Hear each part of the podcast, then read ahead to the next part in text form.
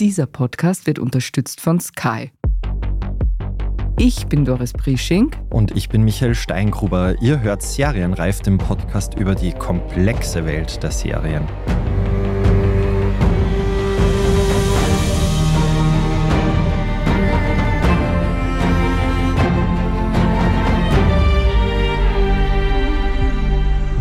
Die heutige Folge trägt den Titel Inside Serie, in Anlehnung an den Standard-Podcast Inside Austria natürlich. Wir widmen uns heute ganz dem Produkt Serie. In dieser und in der nächsten Folge erfährt ihr alles zum Thema Entstehung, Herstellung, Produktion, Vertrieb und Handel von Serien.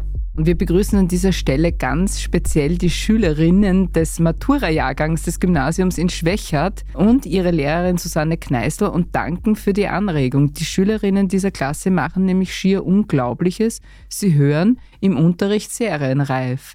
Ja, ob sie dazu gezwungen werden, wissen wir nicht, aber wir hoffen es mal nicht. Jedenfalls hat sich Susanne Kneißl mit Fragen an uns gewandt. Und wir greifen diese Anfrage gerne auf und wollen diese Folge der Frage widmen, wie geht Serie? Genau, warum faszinieren sie uns? Wie entsteht eine Serie von der Idee bis zum Dreh? Welche Serien boomen gerade? Wie stark beeinflussen Inhalte, Themen, Produktionen die Quote? Welche Formate verkaufen sich gut? Was kostet eine Serie in der Herstellung? Wie funktioniert der Vertrieb von Serien und Verkauf von Lizenzen? Und was wird überhaupt zu einer Serie? Fragen über Fragen und eine, die das aus dem Ärmel schütteln kann, ist die ORF-Hauptabteilungsleiterin für Serien und Filme, Andrea Bogart-Radatz. Herzlich willkommen, liebe Andrea. Hallo, danke für die Einladung. Andrea, Serien haben in den letzten Jahren wirklich einen beispiellosen Siegeszug vollzogen.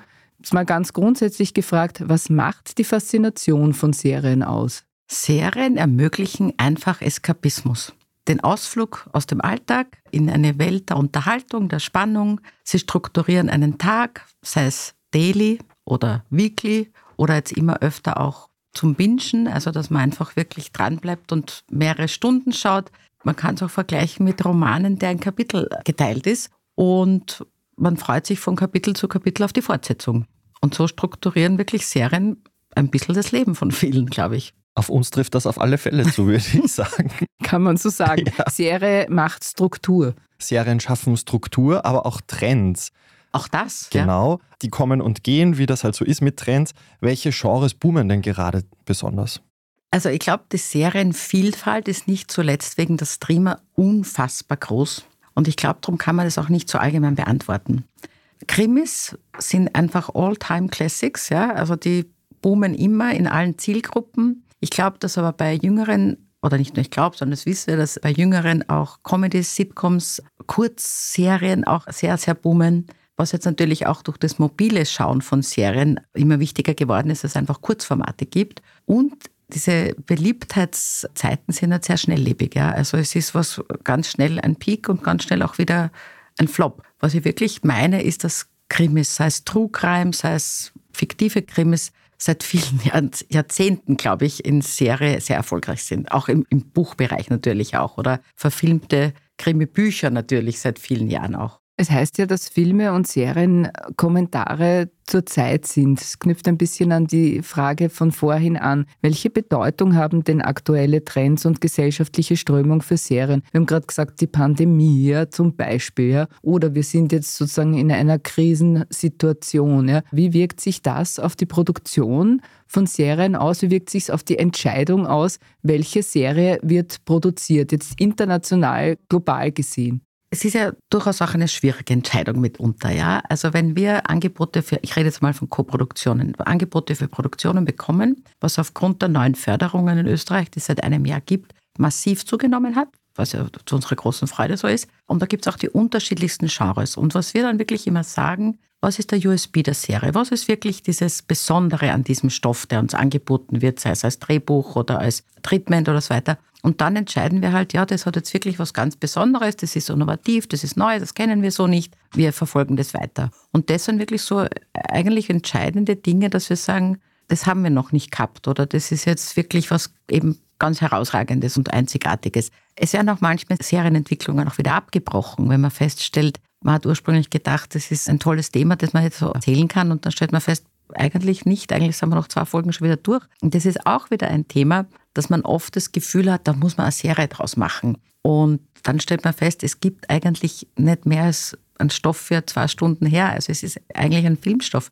Aber das passiert den Profis in Amerika genauso. Also auch bei den LA-Screenings sagen wir immer wieder, der Pilot war jetzt eigentlich ganz spannend. Was wird in der zweiten Folge jetzt noch passieren? also manchmal gelingt es dann, dass man wirklich das Interesse hochhalten kann und man zehn Folgen erzählen kann. Aber oft stellt man dann wirklich fest, es ist nach zwei Folgen auserzählt. Jetzt musst du nur noch ganz kurz erklären für unsere Hörerinnen und Hörer, die es nicht wissen, was sind denn die LA-Screenings, die du erwähnt hast? Die LA-Screenings, das hatte vor einigen Jahren noch eine ganz, ganz enorm große Bedeutung, weil die US-Major-Studios, also wie Disney, Warner Brothers, Universal, wie sie alle heißen, immer im Mai zuerst eine Woche in New York für die ganzen Werbeagenten Screenings machen, wo sie ihre neuen Serien präsentieren und in der nächsten Woche für die ganzen internationalen Sender und Einkäufer von Serien. Das war eine ganz spannende Woche, weil man jeden Tag in einem Studio verbringt, wo man auch eben all die Kollegen aus der ganzen Welt trifft und die Piloten von den einzelnen Serien präsentiert werden. Und das war wirklich 20 Jahre für uns einfach die wichtigste Messe des Jahres weil man einfach da die Trends dann auch erspürt hat, wo geht die Reise hin, was gibt es jetzt mehr? Comedies, mehr Krimis, mehr Medicals, was passiert eigentlich? Und gleichzeitig auch der Austausch mit den Kollegen auf der ganzen Welt. Dadurch, dass jetzt die Streamer, und es ist wirklich mit dem Aufkommen der Streamer so geworden, dass diese sogenannten US-Serien in den einzelnen Ländern immer weniger Zuspruch erfahren haben fürs Fernsehpublikum. Weil die, die einfach immer so bei den US-Serien ganz vorne dabei sein wollten, im Fernsehen und viel mehr Möglichkeiten gab es ja früher nicht, waren die ersten, die ihre Streamer-Abos hatten. Und dann ist ein Publikum eigentlich fürs lineare Fernsehen geblieben, das dann eher lokale Programme, regionale Programme schauen wollte oder schaut. Da hat sicher auch diese Pandemie und jetzt diese unsicheren Krisenzeiten mit Krieg, Inflation und all diesen Ängsten zu tun, dass man und es ist nicht nur in Österreich so, sondern es ist einfach wirklich weltweit so, dass das Fernsehpublikum sich auf dieses Regionale, ihm Vertraute einfach mehr verlässt und mehr Interesse zeigt. Und das sehen wir im ORF ganz massiv, das sieht man in Deutschland auch ganz massiv. Und wenn ich Kollegen glauben darf, ist das eigentlich weltweit so. Das ist natürlich für die US-Studios schon ein ziemliches Problem, weil sie durch den Verkauf von Serien weltweit schon sehr viel Geld verdient haben und halt ihre Produktionen damit wieder refinanzieren konnten. Und während der Pandemie gab es diese LE-Screenings gar nicht und dann hat man das jetzt vor zwei Jahren wieder begonnen. Und es ist nach wie vor eine wichtige Messe, auch wenn man jetzt sehr, wie soll ich sagen, sehr, sehr, sehr selektiv dann beim Einkauf vorgeht, ja. Und trotzdem ist es wichtig zu wissen, was wird gemacht. Also werden ja auch Serien produziert, die bei den Streamern zum Beispiel dann gezeigt werden. Und da gibt es ja auch durchaus Austausch und wir haben ja Co-Produktion auch mit Netflix zum Beispiel und es ist einfach wichtig, einfach den Markt zu kennen und diese Netzwerke zu pflegen, ja. Wer entscheidet denn überhaupt, was zu einer Serie wird? Also einerseits beim ORF, aber auch auf internationaler Ebene? Naja, die Leute, die quasi in Charge sind. Ja. ja. Naja, unterschiedlich, das bin ich ja nicht allein. Also es gibt ja bei uns auch die Abteilung, die die ORF eigenproduzierten Serien macht. Das ist meine Kollegin Katharina Schenk im Fernsehfilm. Ich mache eben den Film- und Serien-Einkauf und Co-Produktion.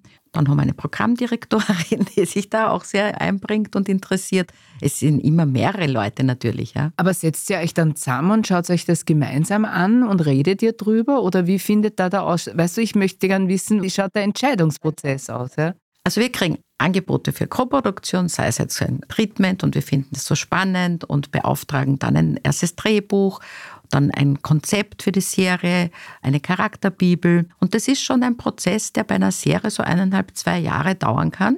Also bei einer neu startenden, weil da einfach viele Dinge einfach berücksichtigt werden müssen. Und das passiert meistens so, dass ein Produzent uns das anbietet, manchmal auch ein Autor. Meistens kommt aber der Autor mit dem Produzenten. Dann suchen wir einen Co-Partner oder die haben uns als Co-Partner gesucht, je nachdem. Und dann geht man in diese gemeinsame Entwicklung. Totenfrau, gutes Beispiel, da ist jetzt die Entwicklung abgeschlossen. Die wird ab Mitte Februar gedreht, die Totenfrau 2. Und dann ist jetzt gegen Ende der ganzen Entwicklung ist dann auch der Regisseur dabei, dann redet man über den Cast, gibt es Castings für die diversen Schauspieler und Schauspielerinnen und die Drehvorbereitung etc. Und dann geht es halt irgendwann los, wie bei Totenfrau 2 jetzt, ja. Mhm. Mhm. Es ist jetzt zweimal schon der Begriff Treatment gefallen. Vielleicht ja. müssen wir das auch für unsere Hörerinnen und Hörer, die das nicht genau. kennen, erklären. Na, dann machen wir die ganze Stufe. Also das mhm. erste ist einmal ein Pitch Paper. Das hat zwei, drei Seiten. Da wird eine Geschichte kurz umrissen, wie sich jemand eine Serie vorstellt. Am liebsten auch schon mit so einer bisschen einer Charakterbibel. Wer soll da mitspielen, in welcher Funktion.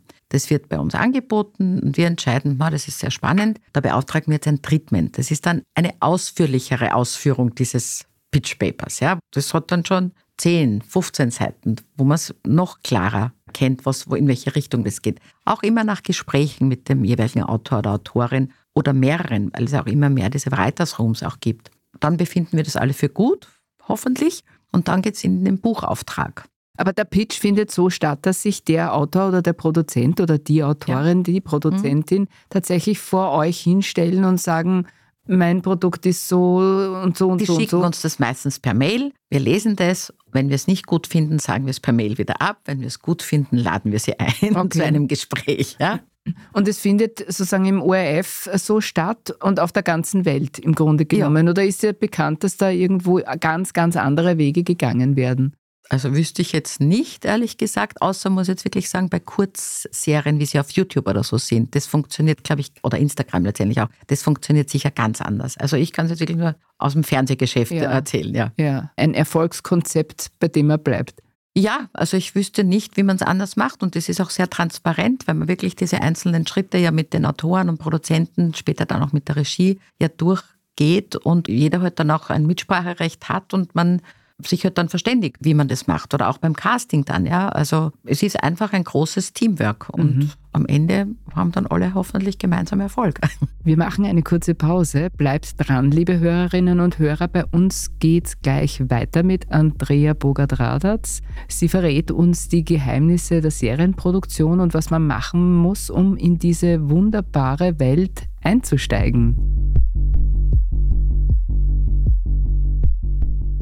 Wir sind gleich wieder da. Der letzte Blutstropfen? Oder ein Cocktail unter Palmen? Der Kampf um die Zukunft? Oder ein Feuerwerk der Liebe? Blanker Horror? Oder Heiratsantrag? Egal was du sehen willst, bei uns siehst du alles. Deine Lieblingsserien auf Knopfdruck mit dem Sky Entertainment Plus Paket. Sky, wo Serien zu Hause sind.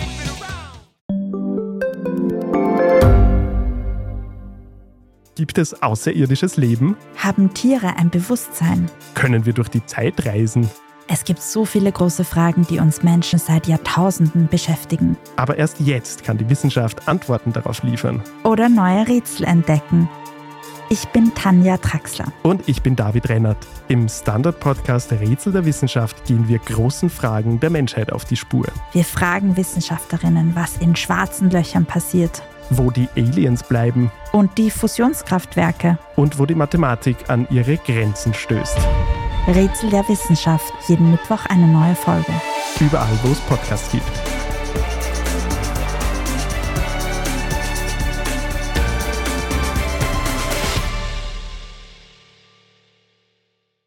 Okay, der Pitch war also erfolgreich. Die Serie wird in Auftrag gegeben. Ich schreibe ein Skript, weil um mich geht es jetzt. Ich habe eingereicht. Es beginnt der Produktionsprozess. Liebe Andrea, wie geht's jetzt weiter? Wir haben jetzt ein Buch abgenommen und beschließen, dass wir das produzieren. Das machen wir mit einem Produzenten oder auch zwei. Das hat nämlich auch Gründe, wenn wir jetzt sagen mit zwei Produzenten, weil wenn jetzt ein deutscher Produzent oder ein ausländischer Produzent, ein internationaler Produzent uns einen Stoff anbietet und der möchte in Österreich drehen, um eben auch diese Förderung zu bekommen, muss er einen österreichischen Co-Produzenten an Bord holen. Und das ist auch ganz wichtig, weil diese österreichischen Förderungen sind ja auch zur Stärkung der österreichischen Filmwirtschaft geschaffen worden. Und die gehen dann in diese ganze Produktionsvorleistung und Vorarbeit auf Motivsuche, Location Tour, wo werden sie. Die das macht alles der Produzent, ja. Engagieren die Leute für die Crew. Also was gibt es alles? Also Ausstattung, Garderobe, Maske, Licht, Ton, also Kamera, um Gottes Willen, Kamera ganz wichtig. ja. Dann mit dem Regisseur wird halt parallel auch zur Buchentwicklung schon ein bisschen auch über Cast natürlich immer geredet, weil man ja durchaus beim Buch manchen Schauspielern die Rolle auf den Leib schreiben will, also gerade Hauptdarstellern. Ja, und dann ist eben diese Vorbereitungszeit um und dann gibt es halt einen Drehstart. Also vorab wird das natürlich alles in einen Plan eingetragen, wann was zu passieren hat. Das ist wirklich wie Tetris spielen. Also diese Plä Produktionspläne sind wirklich eine eigene Wissenschaft. Und dann liegt es aber wirklich in der Hand des Produzenten und weniger bei uns als Auftraggeber. Oder Co-Produzent. Und wir kriegen dann täglich eben die Muster, die gedreht wurden jeden Tag. Das schaut sich einer meiner Redakteure dann immer an und hat halt dort den Überblick und dann sagt man, die Maske bei dem oder das Kostüm bei jenem oder diese Szene, die sollte man ändern oder nachdrehen. Da ist man einfach im engen Austausch mit dem Team. Und dann ist halt der Dreh fertig. Also für so, so ein TV-Film hat man so 21, 22 Tage immer und Serie ungefähr die Hälfte. Und dann gibt es halt irgendwann einen Rohschnitt, der wird dann abgenommen und dann gibt es halt diesen Picture Log, wo halt das Bild dann eigentlich festgelegt wird und dann gibt es halt die Mischung und die Tongeschichten und irgendwann ist die Serie dann halt fertig. und sie okay. können sie irgendwann ausstrahlen. Ja. Mhm. Ich wollte wissen, wie lange so ein Dreh dauert für eine Serie. So ein Film haben wir so 61, 22 Tage und das sind so 90 Minuten und die Serie die Hälfte circa. Also kommt dann wirklich auch darauf an, wie aufwendig die Serie ist natürlich, auch genauso beim Film aber so im Schnitt. Und weil wir Co-Produktionen sehr viel machen, ist es auch natürlich immer in Abstimmung mit unserem Partner, sei es jetzt mit dem Streamer, mit dem Sender. Also das passiert schon in sehr, sehr engem Austausch auch. Also wer auch welche Rollen bekommt und wie ja. besetzt wird und wo gedreht wird, das spielt alles mit genau. rein. Also das ist wirklich dann ein Teamwork und da ist es jetzt auch kein Zufall, dass man dann auch gerne immer wieder mit den gleichen Partnern das macht, weil einfach sehr viel Vertrauen herrscht und das einfach notwendig ist, auch dieses Vertrauen und auch der Wille, dass man was Ähnliches will. Ja. Wie schaut es aus mit internen Qualitätskriterien? Gibt es sowas bei österreichischen Serien oder anders gefragt, was muss eine Serie haben können, damit sie aus eurer Sicht funktioniert? Also die technische Qualität ist ja die Voraussetzung, ja. dass die stimmt, ja. das ist ja klar. Und inhaltlich, ja, wie vorher gesagt auch, also wir suchen immer nach diesem USB. Was ist neu, was ist besonders an dieser Serie? Ja? Was auch sein kann, dass man um einen Star eine Serie drumherum baut. Gibt es ja auch genug Beispiele. Und ich glaube wirklich, es ist nicht so zu verallgemeinern. Es gibt einfach so viele und immer mehr Möglichkeiten, Serie zu machen. Ich meine, wir haben zum Beispiel im ORF jetzt Dave als ORF-Serie, was wir jetzt nicht als klassische Serie bezeichnen würden. Ja? Wir haben die Totenfrau mit Netflix, wir haben die Rosenheim Cops, wir haben die Soko Linz und das sind alles Serien und Sturm der Liebe als Daily quasi gibt es auch. Ja? Also es ist wirklich so unterschiedlich, wie die Menschen unterschiedlich sind. Ja, weil vor allem auf Netflix kommt mir immer vor, dass da irgendwie sieht man richtig so die Boxes, die so abgecheckt werden, irgendwie Diversitätsthemen. Das wird immer mehr ein Thema. Genau, aber gibt es sowas Also wenn man jetzt auf gesellschaftliche Trends jetzt auch, ja. also ich finde ja, dass Serien durchaus gesellschaftliche Trends hervorrufen oder prägen und auch vice versa. Und das Thema Diversität ist ja seit zehn Jahren, fünf Jahren, äh, seit einigen Jahren ein Riesenthema. Und auf das achten wir zum Beispiel jetzt viel mehr, als wir das früher gemacht haben. Und auch da kommen wir langsam ein bisschen an unsere Grenzen, weil Blinder Mittel ist jetzt keine Serie, sondern eine Reihe. Und als wir das entschieden haben, dass wir das machen, vor einigen Jahren waren wir ganz stolz, dass wir einen Blinden als Kommissar in der Hauptrolle in einer Reihe haben. Und letztes Jahr ist plötzlich der Philipp Hochmeier, der diesen Blinden spielt, damit konfrontiert worden, dass man sagt, Sie sind ja kein Blinder, wieso können Sie einen Blinden spielen? Und da hat sich gesellschaftlich sehr, sehr viel verändert. Das wird laufend so sein, dass sich da Dinge ändern. Und zum Beispiel bei der Totenfrau haben wir das auch ganz massiv. Da haben wir eine Transgender-Rolle, die wir wirklich, das plaudere ich jetzt aus dem Nähkästchen, das weiß eigentlich jetzt noch keiner, die wir wirklich mit einer Transgender-Schauspielerin besetzt haben. Und darüber hätten wir uns vielleicht vor fünf oder zehn Jahren nicht so viele Gedanken gemacht. Jetzt haben wir das ganz bewusst gemacht und es fließt auch in unser Denken viel mehr als Selbstverständlichkeit schon ein, muss ich sagen. Super. Und natürlich kann man diese Diskussion jetzt auch an die Spitze treiben, ja. Und wie gesagt, gerade mit dem Blind war es dann wirklich so, dass wir gesagt haben, naja, wir werden jetzt ihn aber nicht austauschen, nur weil jetzt gerade der Zeitgeist so ist, klarerweise, ja. Aber vielleicht hat auch die Entscheidung damals, einen blinden Ermittler zu haben, auch was bewirkt in der Gesellschaft. Nicht das alleine, klarerweise, aber es hat auch dazu beigetragen. Ja, über die Frage, wer darf was spielen, könnten wir wahrscheinlich auch mehrere Folgen aufnehmen. Aber vielleicht noch mal ganz kurz, du hast jetzt erwähnt, eine Reihe. Vielleicht können wir das auch noch erklären. Was mhm. ist der Unterschied zwischen eine einer Reihe? Eine Reihe liegt einfach auch in der Länge des Formats. Also es sind dann eher 90 Minuten, also Spielfilmlänge. Und eine Reihe ist meistens geprägt auch dadurch, dass es pro Jahr nur zwei, drei Folgen gibt oder auch nur eine Folge. Also Krimireihen gibt es ja da ganz, ganz viele, die halt Spielfilmlänge haben und es gibt halt pro Jahr nur zwei, drei Folgen. Und eine Serie ist eine Miniserie, die halt sechs oder acht oder zehn Folgen hat oder eine Weekly, die halt dann jede Woche kommt oder eine Daily, die täglich kommt, aber eher eben dreiviertel Stunde oder halbe Stunde haben. Und wie viele Serien macht der ORF im Jahr so durchschnittlich? Naja, selbst, also reine ja. ORF-Serien gar nicht so viel. Es hat auch durchaus budgetäre Gründe. Also jetzt war Biester war jetzt so ein Beispiel. Wir machen sehr viel Koproduktion, immer noch mehr Koproduktion Das ist dank der österreichischen Förderungen wirklich sehr gestiegen, Gott sei Dank, und ermöglicht uns auch, um das gleichbleibende Budget mehr zu machen und mehr Vielfalt auch anzubieten. Und darüber sind wir eigentlich sehr, sehr froh, ja. Und wie viele kauft da ein? Auch das hat sich sehr verändert.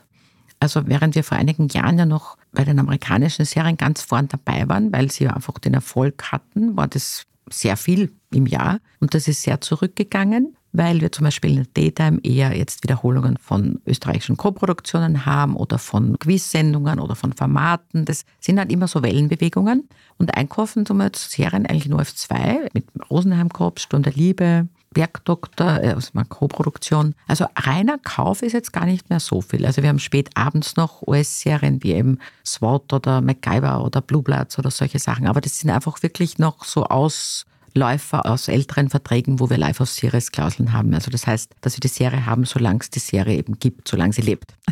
Den SchülerInnen vom Gymnasium in Schwächert ist aufgefallen, dass bei einigen Serien die Qualität von Staffel zu Staffel mhm. abnimmt. Ist das so und warum? Ja, das ist eine gute Frage. Warum ist das so? Wenn jetzt eine erste Staffel sehr, sehr erfolgreich ist, dann ist das Schwierigste danach die zweite Staffel. Und da spreche ich jetzt ganz aktuell aus meiner eigenen Situation heraus, weil wir jetzt zum Beispiel bei der Staffel 2 von der Totenfrau wirklich sehr geplagt haben, muss ich echt sagen. Die Staffel 1 hat unsere Erwartungen wirklich bei weitem übertroffen. Und jetzt haben wir uns sehr schwer getan, auf dem Niveau jetzt weiterzumachen, diese Spannung aufrechtzuerhalten und, und, und, und, und. Und da gab es aber die Buchverlage natürlich und dennoch ist es uns schwer gefallen. Wir sind jetzt mit dem Abschluss der Drehbucharbeit doch sehr zufrieden, aber es war wirklich ein harter Prozess. Und ich glaube, es hat mit der Erwartungshaltung einfach zu tun. Dass halt die Erwartungshaltung, wenn man sehr erfolgreich ist, eine sehr hohe ist und es für die Macher wirklich schwer ist, auch dann diese Erwartung zu erfüllen. Und wenn dann was schon in die dritte und vierte und fünfte Staffel geht, dann kann es durchaus passieren, dass es enttäuschend ist. Es gibt aber auch Serien, mir ging es mit Grey's Anatomy zum Beispiel so, das jetzt wirklich schon sehr viele Staffeln hat, dass es zwischendurch hat mich das verloren. Und dann bin ich irgendwann wieder eingestiegen. Also es gibt einfach unterschiedliche Erwartungshaltungen oder vielleicht auch wirklich unterschiedliche Niveaus oder Qualität der Staffeln. Ja bei gefühlt 100 Staffeln von Grey's Anatomy ist es eher kein Wunder. Darf es einmal ein bisschen langweiliger, ein bisschen langweiliger sein. Was sind denn die häufigsten Gründe, dass Serien abgebrochen werden? Sind das wirtschaftliche Interessen oder kann es da zu Problemen mit Schauspielerinnen kommen? Auch, also beides. Also die Quote oder der Erfolg ist sicher das Hauptkriterium, um eine Serie fortzusetzen oder eben nicht fortzusetzen. Natürlich also auch Grey's Anatomy ein gutes Beispiel, da gab es ja auch immer wieder, die da Konflikte hatten und ausgestiegen sind. Wenn die Serie aber trotzdem sehr erfolgreich ist, dann werden die halt ganz schnell ersetzt. Also so ein Serientod ist ja schnell gestorben. Ja? Also darum meine ich, also der Hauptgrund, was abzusetzen, ist der ausbleibende Erfolg. Ah, das Wirtschaftliche, ja. Mhm. Wir bleiben bei Grey's Anatomy. Andere Serien scheinen nie zu enden, obwohl die Geschichte eigentlich auserzählt ist. Das ist dann, weil sie eben finanziell doch noch funktionieren? Ja, offensichtlich, ja. ja.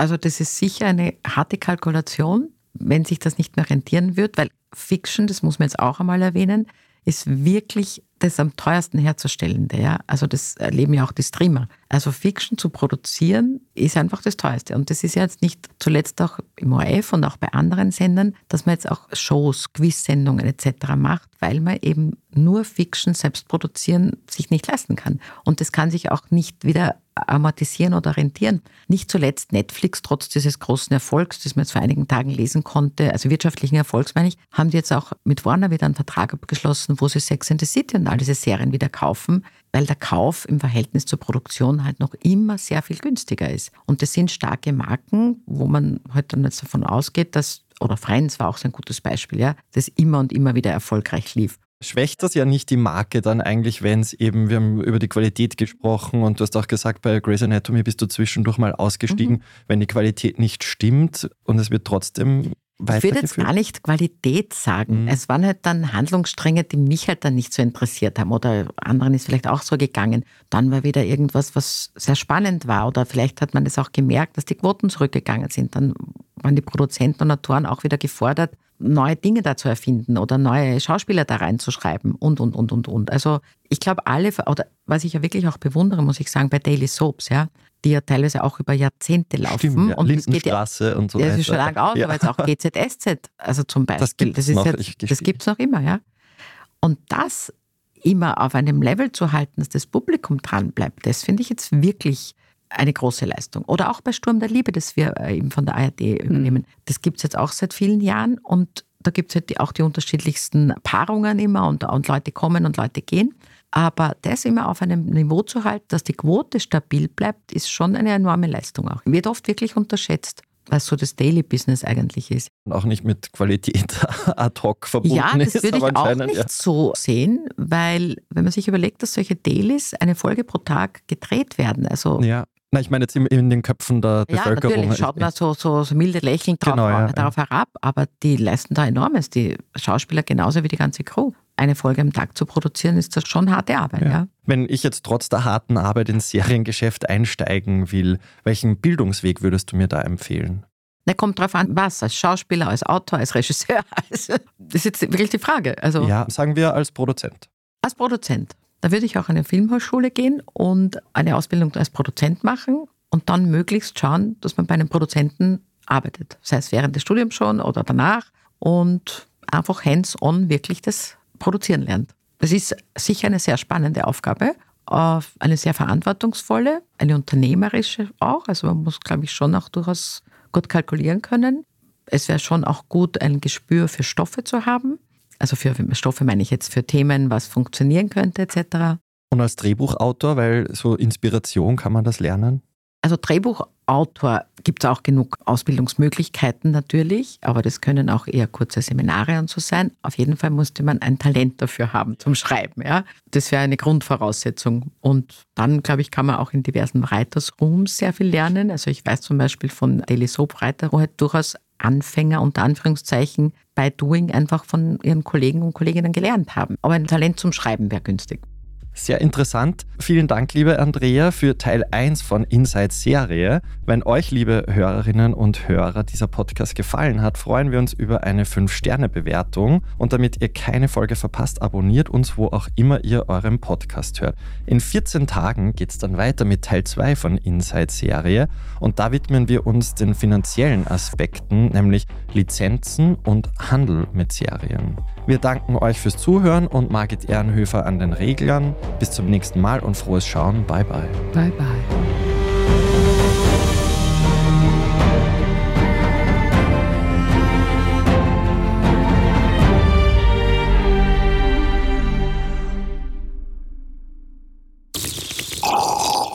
Der letzte Blutstropfen? Oder ein Cocktail unter Palmen? Der Kampf um die Zukunft? Oder ein Feuerwerk der Liebe? Blanker Horror oder Heiratsantrag? Egal was du sehen willst, bei uns siehst du alles. Deine Lieblingsserien auf Knopfdruck mit dem Sky Entertainment Plus Paket. Sky, wo Serien zu Hause sind.